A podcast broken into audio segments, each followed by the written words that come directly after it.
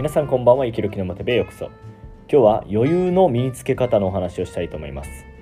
前回余裕を身につけることでモテるようになりますよというお話をしました。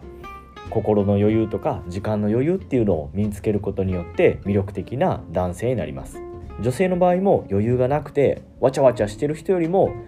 ある程度余裕がある方がいいんですけども余裕があると魅力的に見えるというのは男性の方が効果は絶大です。では早速余裕の身につけ方の話ですが全部で4つあります。ただ少し話が長くなってしまいますので今日は2つだけお話ししたいと思います。残り2つはねまた後日配信したいと思います。では余裕の身につけ方2つ。まず1つ目影で努力をする。そして2つ目無駄なことをせず作業の効率化を図ります。今日はこの2つを極めることによって余裕が生まれますよというお話をします。ではそれぞれ解説なんですがまず1つ目の影で努力をするということ。これは中学校高校生大学生でも使えますしもちろん社会人になって仕事の時も使えます。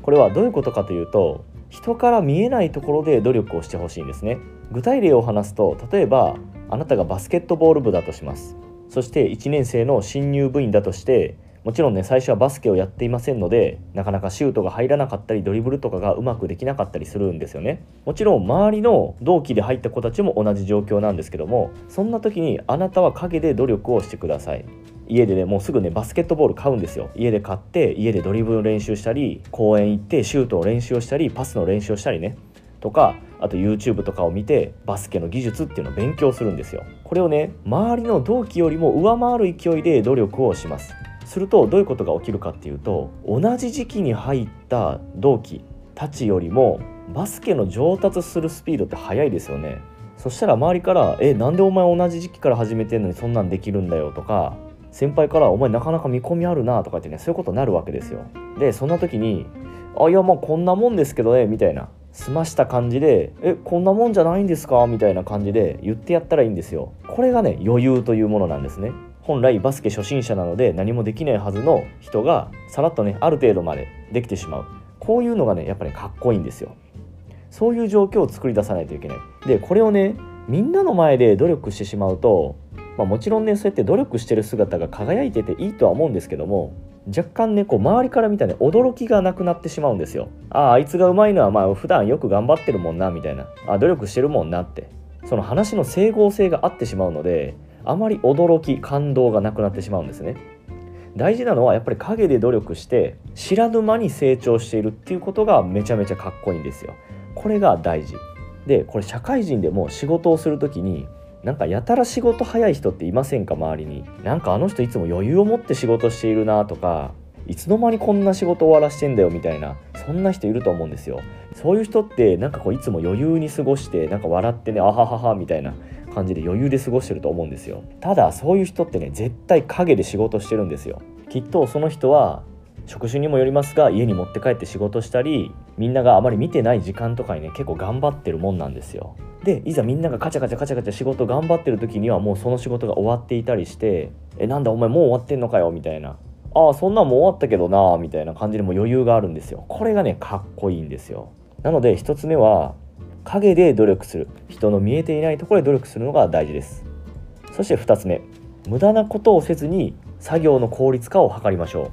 これは主に社会人の人に向けての話になるんですけども仕事っていうのは作業の効率化っていうのを図って無駄なものを排除します。排除して排除して生産性を上げて必要な仕事だけをこなす。そうすることによって時間の余裕が生まれます。仕事っていうのは1から10まであったら大体ねそのうちの2ぐらいはね削るところがあったりするんですよ。